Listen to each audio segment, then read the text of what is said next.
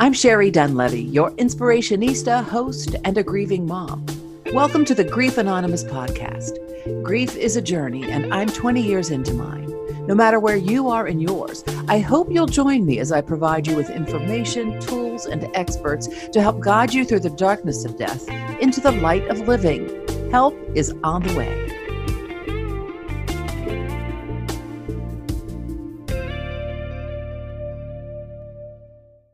Today, my guest is Jenny Lisk. She is the host and creator of the Widowed Parent podcast. It's been featured in the Washington Post and on Parent Map. And she's from Washington State. And she is now currently writing her first book, which is very exciting.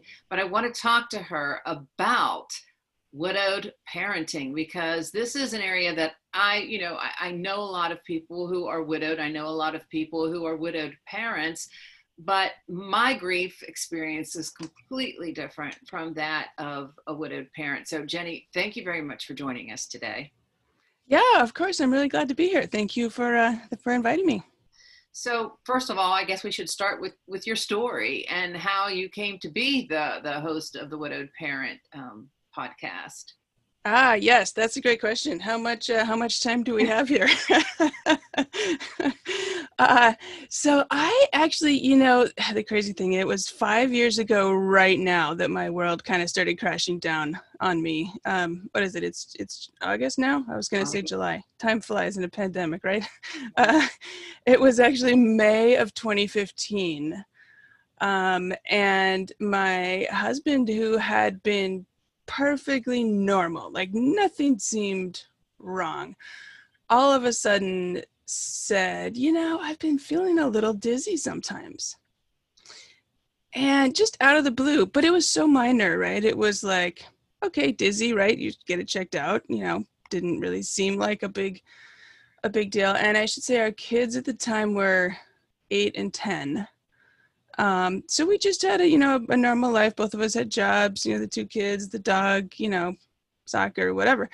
And uh, long story short, I started noticing over the next 10 days or so just some really odd cognitive, you know, slight confusion. Um, but he was mostly normal. So I was kind of second guessing myself, right? Am I am I overreading this? What's the deal? Anyway, he went into the doctor, just the general, we both went in together, um, his regular internal medicine to say, hey, you know, what's the deal here? And the doctor said, let's get an MRI of your head. And, um, you know, they sent us downstairs. And you know how when you get MRIs, I've had them for my knee, right? Surgery, right. whatever. They say, okay, come, well, you know, you'll be here. It'll take an hour. Then go home. We'll call you in 24 hours, whatever. So they told us that. Well, at the end of the hour, they said, actually, don't go home just yet. Why don't you go upstairs? The doctor wants to see you now. Oh.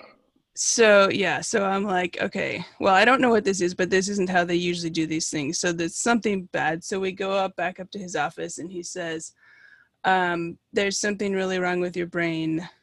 I don't want to scare you. It might be glioblastoma. Meanwhile, I'm like, what's glioblastoma? I never heard of that.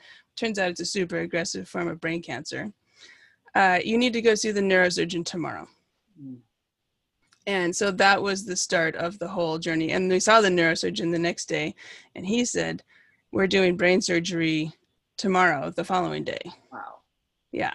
So we went, you know, from everything was fine to now your head's being cut open, and this is a huge uh, crisis, you know, in just a matter of a couple of weeks. So sorry. And so, d- did he have a long battle with this? Did he make it through the surgery?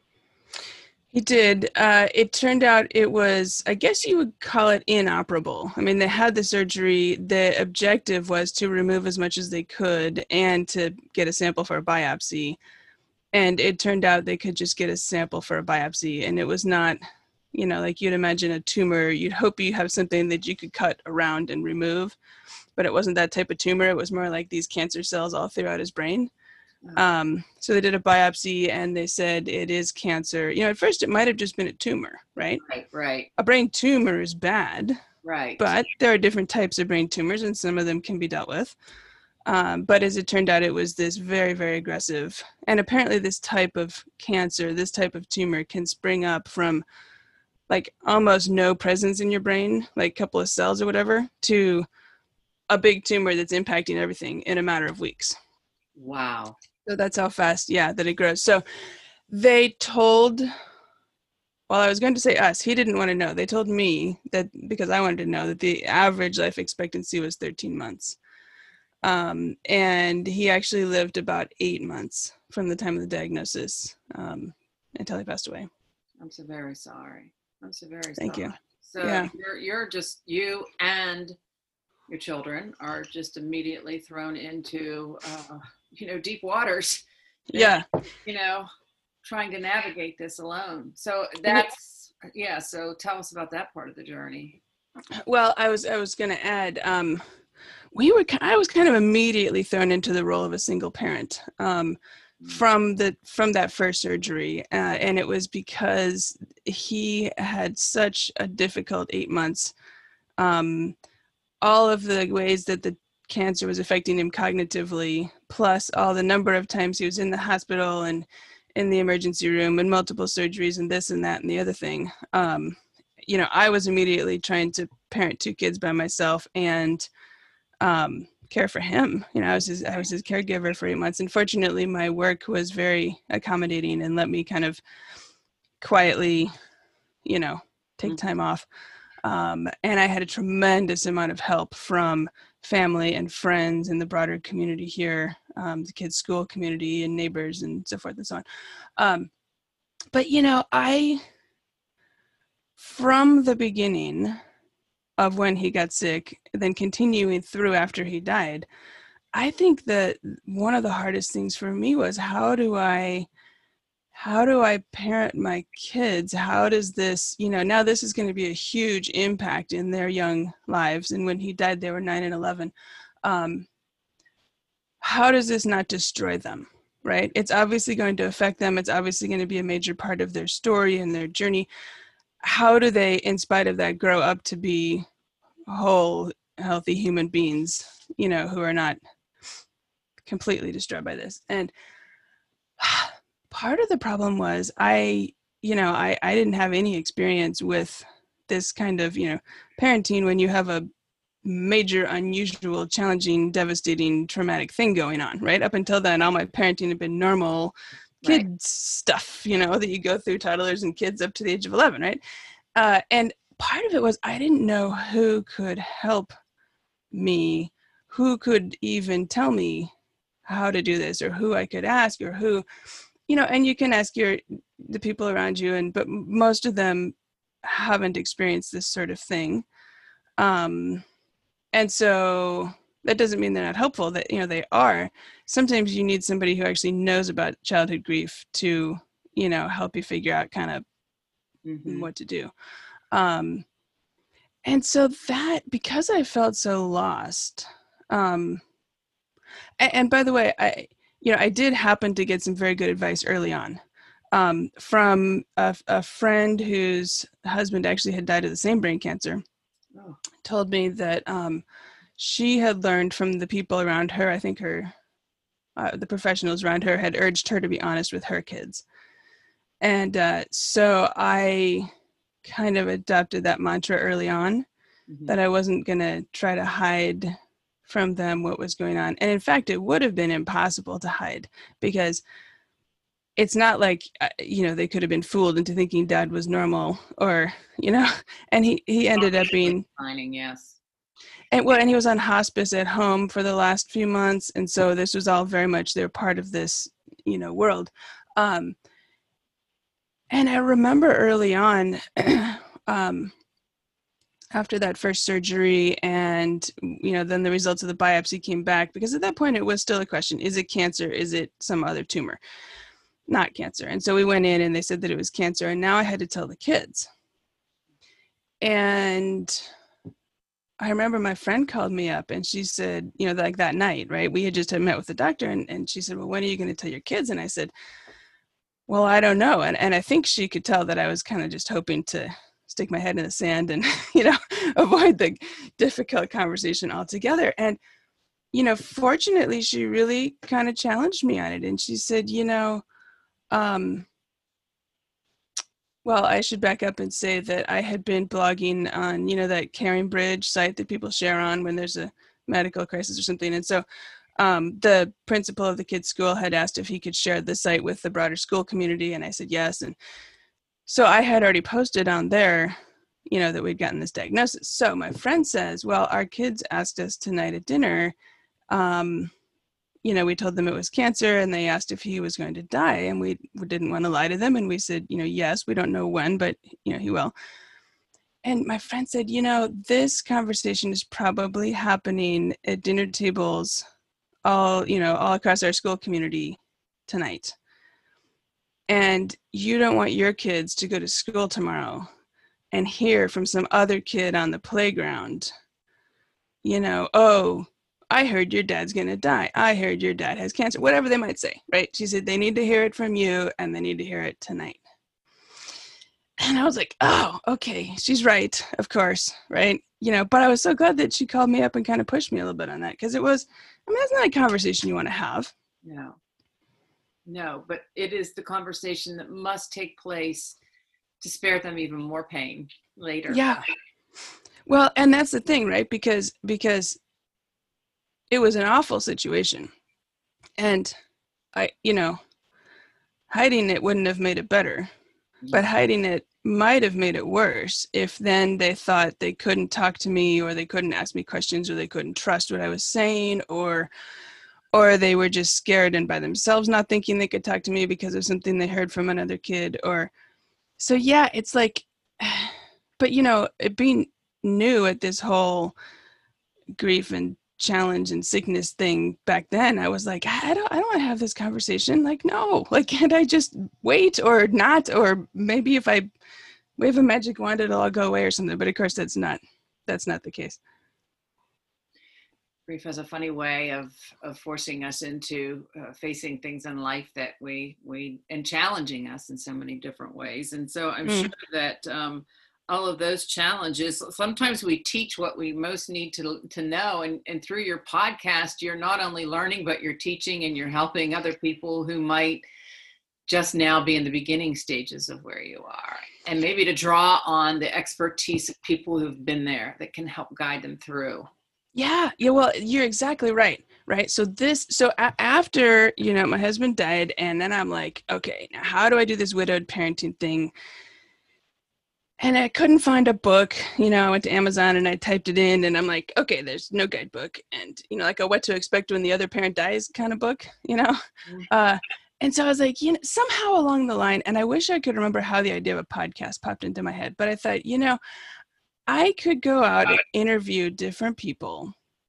who have some expertise or knowledge or perspective or reflections or something on some piece of this puzzle. So it's not like uh, there are there are tons of people doing really good work in different aspects of this. There are grief programs in, in every community or many communities that run children's camps and children's year-round programs, and there are books on different pieces of this, and there are lots of people who are experienced who have reflections.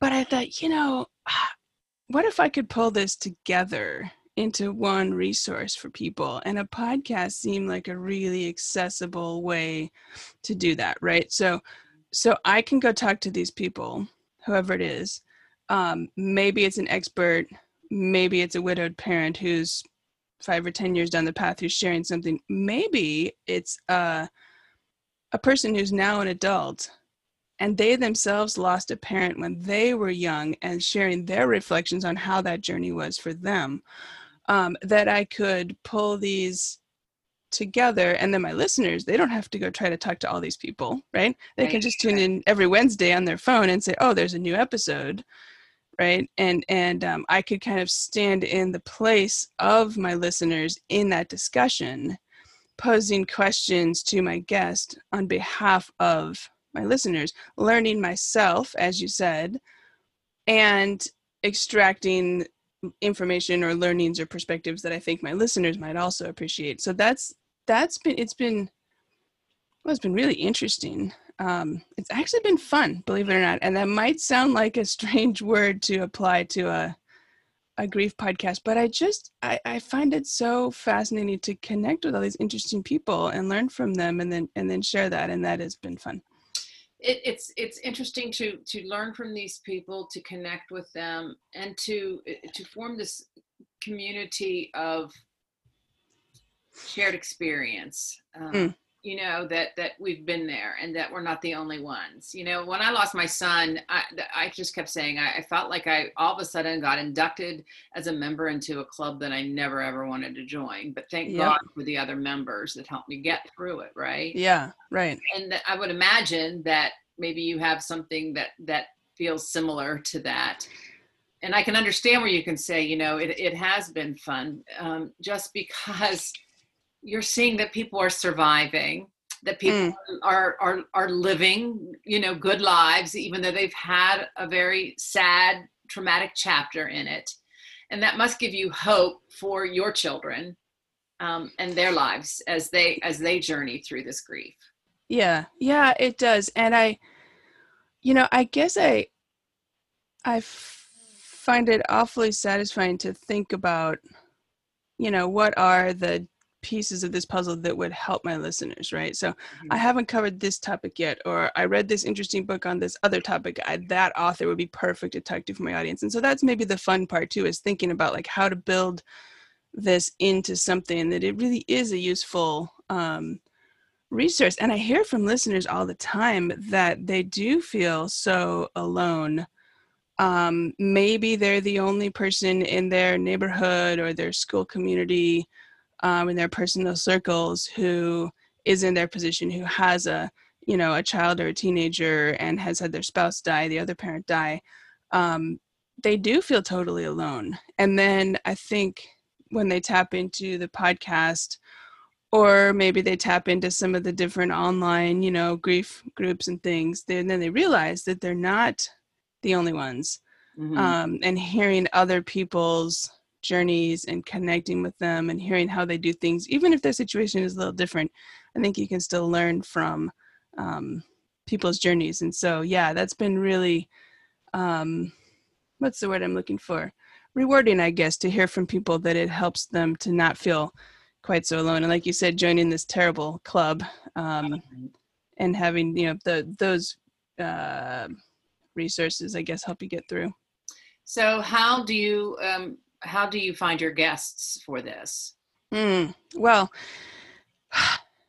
you know what? I don't have one way. It totally depends. I'm always keeping my eyes and ears open. Um, I don't know if you can see my bookshelf in the background, maybe a little piece of it. I've got about a gaz- gazillion books. Um, and you know, when I see one that looks interesting, if I read some, if I read a book that is relevant to the topic of grief or the topic of parenting or the intersection of those two, um, then I almost always approach the author and ask if I can interview them. Um, sometimes I find my guests through, well, one, so one type of maybe subcategory, if you want to call it that, um, people who run grief centers in different communities. Mm-hmm. And I like to highlight what they're doing because then if a listener is, well, for example, this week's episode, um, one of the guests is a, a, grief center in Los Angeles. Um, I heard from a a listener in Atlanta. Actually, I had interviewed Kate's Club there. Um, and this listener wrote to me in Seattle and said, I live just down the street from Kate's Club. I didn't know that it existed until I heard your podcast. And then I looked them up and she turns out she'd driven by, you know, their their center every day on her way to what school or work or something. Uh, and so but I when I interview those grief centers, I want you know I want to highlight what they're doing for listeners who are near them, but I always add in another topic for listeners who are not near them, like you know, to grief in the holidays with a with a center in California, right? So then we talked about their programs, and then we talked about the holidays as a tricky topic, you know, so the listeners, regardless of location, could um, could get something out of that discussion. Um, you know, and then as far as the other people, if they're people who lost a parent, um, or if they're widowed parents themselves, I just seem to stumble across them. Uh, you know, I, I just keep my eyes open and I keep a list and then I approach people and ask. Sometimes people approach me, you know, that's happening more and more as the show is growing and um, people will say, Oh, I have a new book coming out. It's a memoir. on this topic and then i'll think about whether that's a good fit um, you know and then talk with them if so so what are some of the commonalities that you notice that widowed parents go through hmm.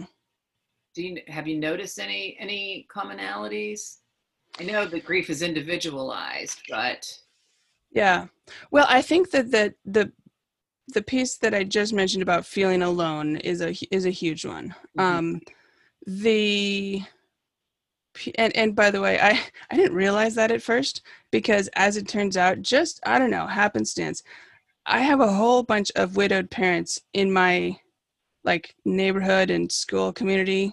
Like so, the woman across the street from me, the woman two doors down from me, the woman around the corner from me, around the other corner from me, another couple 15 minute radius. So I didn't realize that there are people who who are widowed who don't you know have other people like kind of in real life you know close to them mm-hmm. so so that theme also the the feeling lost i think is a huge you know feeling like um most widowed parents are not grief experts. They're not child development experts. They're not you know they're they're parents and they have kids and they have uh, the rest of their busy life. And previously they had a parenting partner and now they're carrying the whole load by themselves right? And so that that sense of like where can i turn for some answers or some support or who can help me um, i think is a is a big um, is a is a is a common thing i see. Also feeling like um,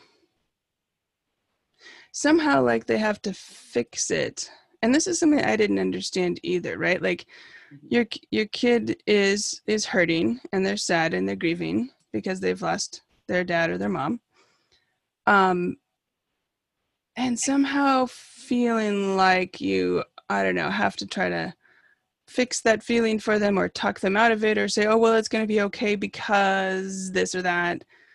Um and it really helped me to understand that the most important thing is to you know let them feel those feelings and and help them feel heard right? And it, that if you try to say oh no don't cry because you know whatever something instead of helping them feel better or taking away that feeling it actually just helps them feel invalidated and and more alone um, so a lot of those kind of things i think um, are some pretty common concerns and, and, and challenges do you talk also about dealing with your personal grief while still trying to stay strong for your children? Um, you know, some.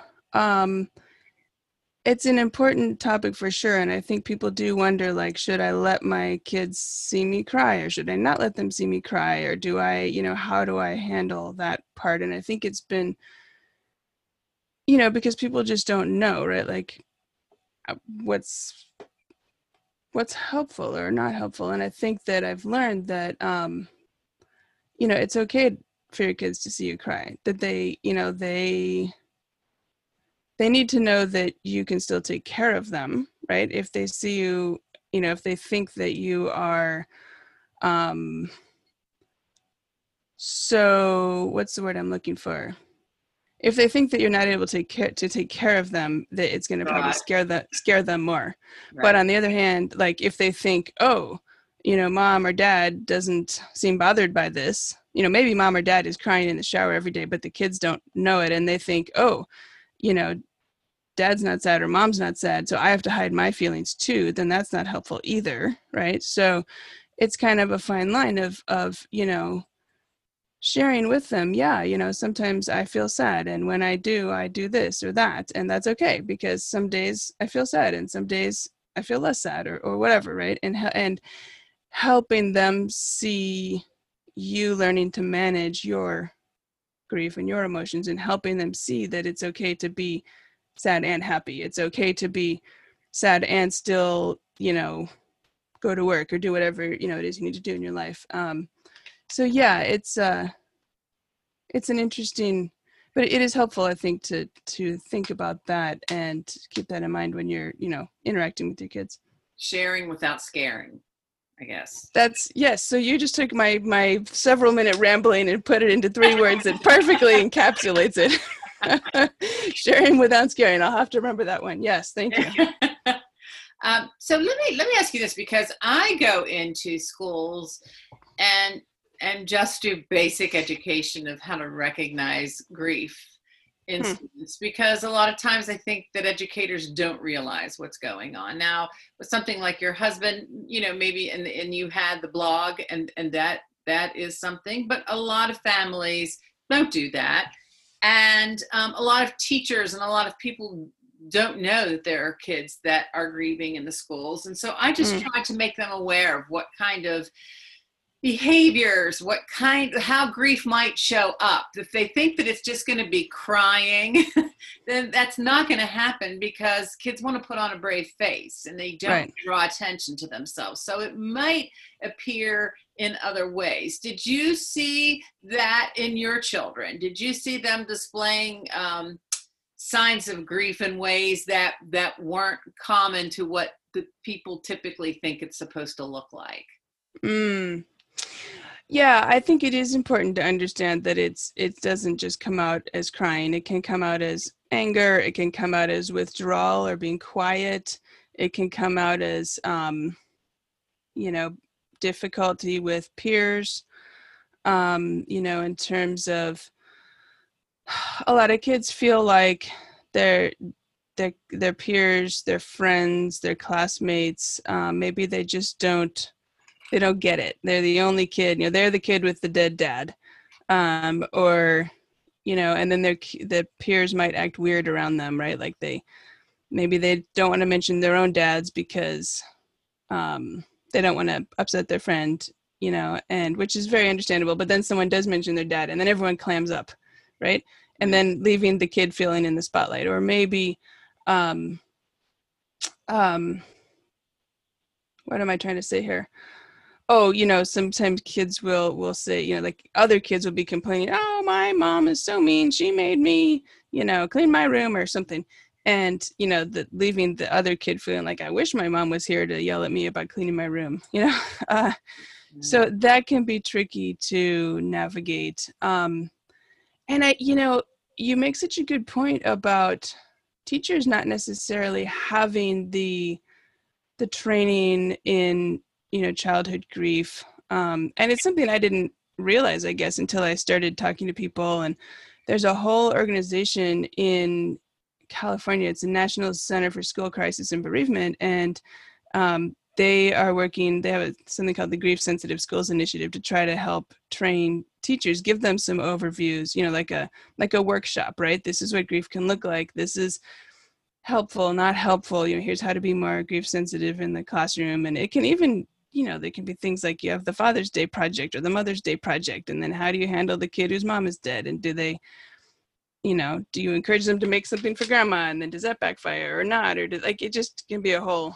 minefield. So yeah, it's um, I do think that it can be helpful to well, it can be helpful to talk. I think openly with your kids' teachers and kind of you know let them know what's going on and you mentioned that i had been writing on the blog and you know with the whole sc- school community reading that including the teachers which was wonderful. I think the openness helped them to better understand what was going on in our family so that then you know when they were in the classroom they could keep keep an eye out for what was going on. I think one of the most healthy things jenny and and it's something that you're doing is that we don't talk about death. We don't talk about loss. We don't talk about grief. We don't talk about these things. And yet, so many people experience them, and it becomes mm. so awkward. Such the, the you know, um, the elephant in the room, so to speak, and mm-hmm. and and it makes everybody else uncomfortable like one of the things that I devised is the griever's responsibilities. And I know that sometimes people go, What? That sounds kind of harsh. And it's not that. It's that, you know, if you mention your loved one, then it makes it comfortable for everyone to mention their loved one or to take that sigh of relief and go, okay, all right. Yeah. We yeah. can mention it and we know they're going to be okay. Because yeah. the, the, the, biggest thing I think people are afraid of is that they're going to make it worse for you. And so, right. but, but I think ignoring it and acting like nothing happened makes it so much more uncomfortable. Yeah, yeah. Well, you know, you mentioned the elephant in the room. Uh, when I, when my husband was sick during those eight months, so he got sick in May, and I was, you know, mostly off work, and of course the kids were off school through the summer. And then when we were approaching September, um, all of a sudden I realized like I was going back to work part time. The kids were going to be back in school. I would be back in the school building, whether it was just picking them up or going to soccer practice or whatever, right? Um, and I realized there was a huge elephant in the room, and that I would be seeing people at work or at the kids' school that I hadn't maybe seen. Some of them I had seen throughout the summer because they were helping and doing things, but others of them I hadn't seen, and it, I realized it was going to be super awkward. And part of the reason, actually, that I realized this, um, you know, Sheryl Sandberg from Facebook, her husband died uh, right around the time my husband was diagnosed. Wow. I think it was shortly before. And so when I first read the news of her husband dying, now my husband wasn't sick yet, and I thought, oh no, that's such sad news, poor Sheryl, right? Well, as soon as my husband got diagnosed, I was like, whoa, I better start following her journey because I'm going to be right behind her, right? Mm-hmm. And she had done a really good post about the elephant in the room and trying to get it out of the room before she had gone back to work. And I realized, you know, I got to tackle this head on and so I wrote a whole post. In fact, as I'm working on um, going through my manuscript here, which for this memoir, which is based on the the journal, I was just rereading that post, and I think the title is something about kicking the elephant out of the room. Yeah. And I kind of went through, and I was like, you know, look, if you see us, you don't have to say something profound. Right. You know, it's okay just to say, hey, I'm sorry you're going through this right it doesn't have to and i think one of the reasons that people and i know i, I do this myself and so that's uh, you know you you're afraid to say something because you don't want to say the wrong thing like you said you don't want to make it worse and or you're thinking well maybe i could say just the right thing that might actually fix it yeah. right? And so then and then so i would like and even like writing a condolence card or something right i would defer it because i would think oh i don't know what to write so maybe next week i'll think of the right thing right? Of course and you know you can't you can't fix it so there's no magic words that fix it that you can write or say to somebody so um you know and then i would defer it defer it defer it thinking you know with that lofty objective of finding the right thing to say never finding it and therefore never reaching out at all which then was worse than having just sent off a card with some comments um and you know, I've gotten lost on what your question was, but,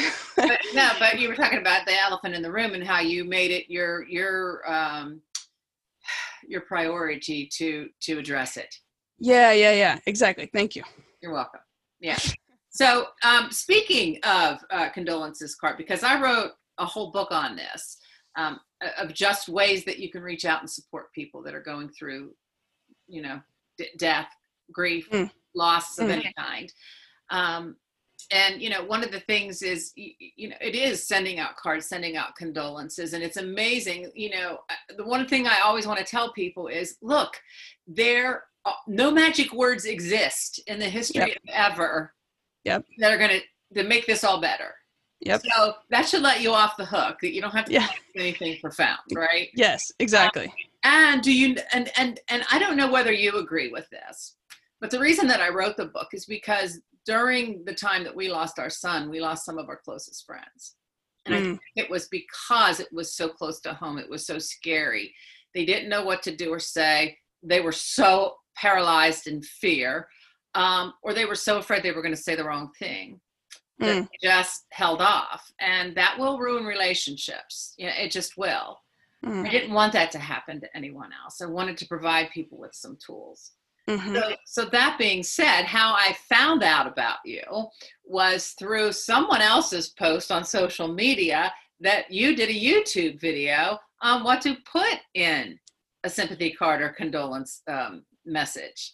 I did. Yes, yes. And that actually has been one of my most viewed videos, which has been which has been wonderful. And I think it's because everybody hates writing condolence cards and it's one of those kind of things that adults have to do and we're in a pandemic so more people unfortunately are dying so there are more condolence cards to be written uh, and you know i this came up because of a chat i was having with a friend of mine who was struggling with what to write in a card for somebody that, that she knew whose parent had died Um, and I thought, you know, because I, I learned a tremendous amount from the people around me who were supporting our family in our time. And I, I watched like what people did that was helpful and what people did that was supportive and what made me, you know, feel a little better and what didn't. And so I tried to pull all those lessons together. And, you know, one of the things that I, well, of the gazillion sympathy cards we got, I should say I never actually looked at the printed card portion. In other words, whatever yes, Hallmark had to, yeah, message. Whatever Hallmark had to say, you know, with with the flowers on the front and the and the scrolly words and whatever comforting message. And I don't know if I should admit this, so hopefully the people who you know sent cards who didn't write anything will forgive me. But I didn't really care what Hallmark said. I just, you know, looked at what and so and you know people didn't have to write anything profound. It could be as simple as, "I'm so sorry you're going through this. I'm thinking about you." right? Um, sometimes the most comforting cards share some kind of memory or other kind of sentimental thing. Like, for example, maybe your um, friend from childhood, you know, their parent dies or their sibling dies. And if you write a card that says, you know, I always loved doing, you know, yeah, I remember how your dad was our soccer coach and I have such fond memories of those years. Right? That is really comforting. And you wouldn't think that something maybe as simple as that would be, but it's it's you know knowing that someone remembers your loved one, someone remembers them fondly, someone has that that um you know someone thinks of their childhood and their mom who you know sewed their halloween costumes and mentioned that in the card and you know just knowing that someone has that memory of your mom um, is comforting. Oh, right? Yes, it's a gift. I mean, it's a true gift. It's it's sometimes a better gift than any flower bouquet that you could send. Oh yeah, yeah. Sharing well, and you know, memory, that's a treasure, and and then it's tangible too that you can hold on to it if you need it. That's why yeah. I love personal cards like that. Well, and you know, also if you let's say you have younger children, maybe, and their other parent dies, and the, those younger children will have some memories, right? But they never maybe really fully came to know their parent as they would have if they had grown up and and they had lived. And so you could hold on to those cards then, and then you know, months and years and decades down the road, those kids then will maybe come to a new understanding of that parent when they read these cards and they see all these people these friends these colleagues these family members these neighbors who say i remember this. Your, your dad was so kind.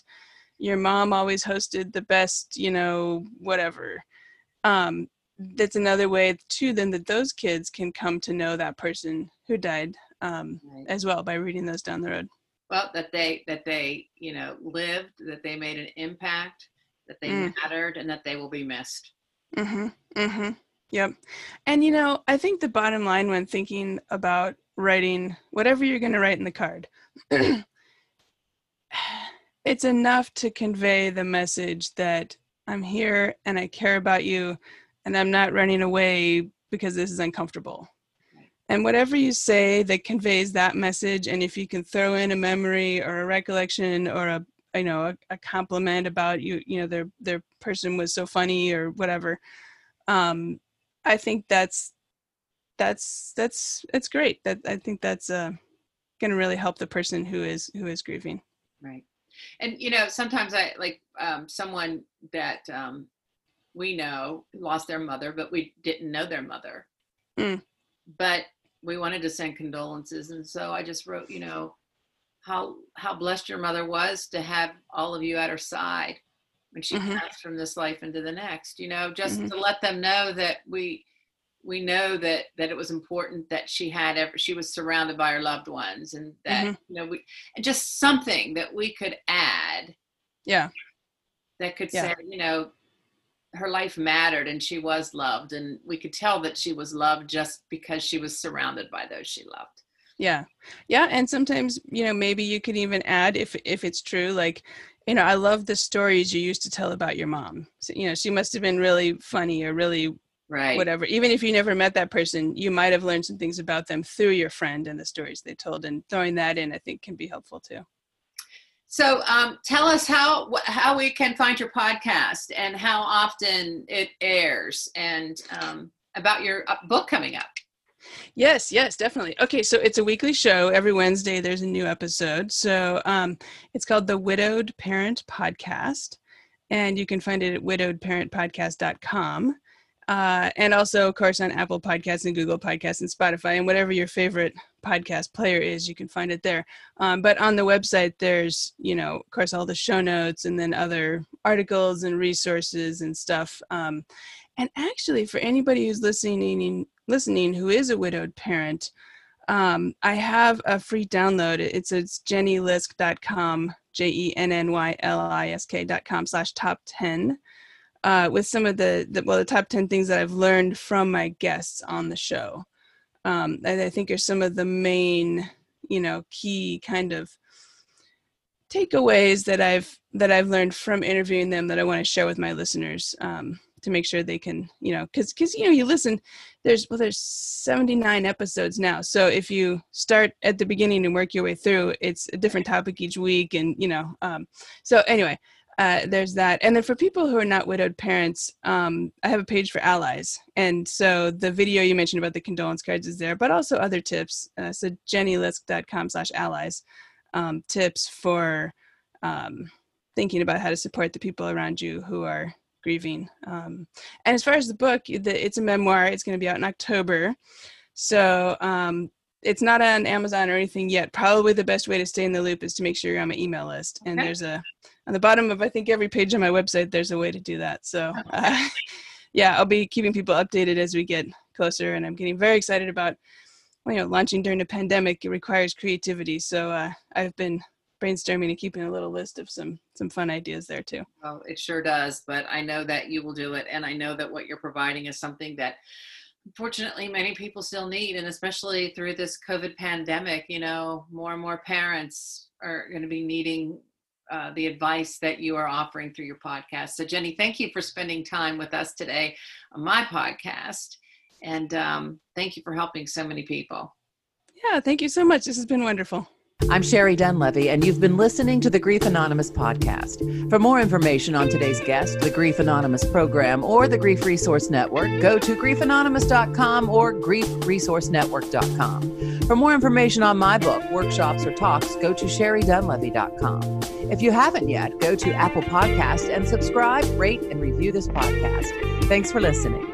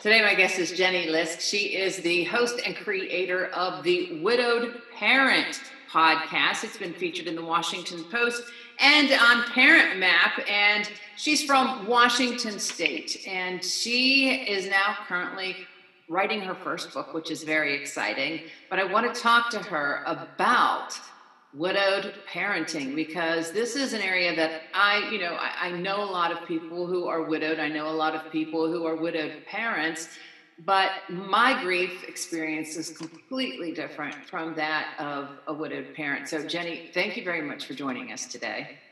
Yeah, of course. I'm really glad to be here. Thank you for uh, for inviting me. So, first of all, I guess we should start with with your story and how you came to be the the host of the widowed parent um, podcast? Ah, yes, that's a great question. How much uh, how much time do we have here? uh, so I actually, you know, the crazy thing, it was five years ago right now that my world kind of started crashing down on me. Um, what is it? It's it's August now. I was going to say July. Time flies in a pandemic, right? Uh, it was actually May of 2015. Um, and my husband, who had been perfectly normal, like nothing seemed wrong. All of a sudden said, You know, I've been feeling a little dizzy sometimes. And just out of the blue, but it was so minor, right? It was like, okay, dizzy, right? You get it checked out, you know, didn't really seem like a big a big deal. And I should say our kids at the time were eight and ten. Um, so we just had a, you know, a normal life. Both of us had jobs, you know, the two kids, the dog, you know, soccer, whatever. And uh, long story short, I started noticing over the next 10 days or so just some really odd cognitive, you know, slight confusion.